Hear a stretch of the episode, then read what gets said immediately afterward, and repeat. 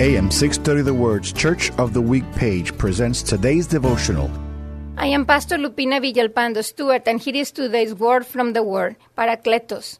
I have one friend who loves to walk, but there is something special that happens when you walk with a friend. When you walk, you talk, and when you talk, you grow in a deeper relationship with him or her. John 14, 16 says, But the advocate, the Holy Spirit, whom the Father will send in my name, will teach you all things and will remind you of everything I have said to you. The word advocate in Greek is parakletos, and that means the one who walks with you or the one who's next to you. That is the word used for the Holy Spirit.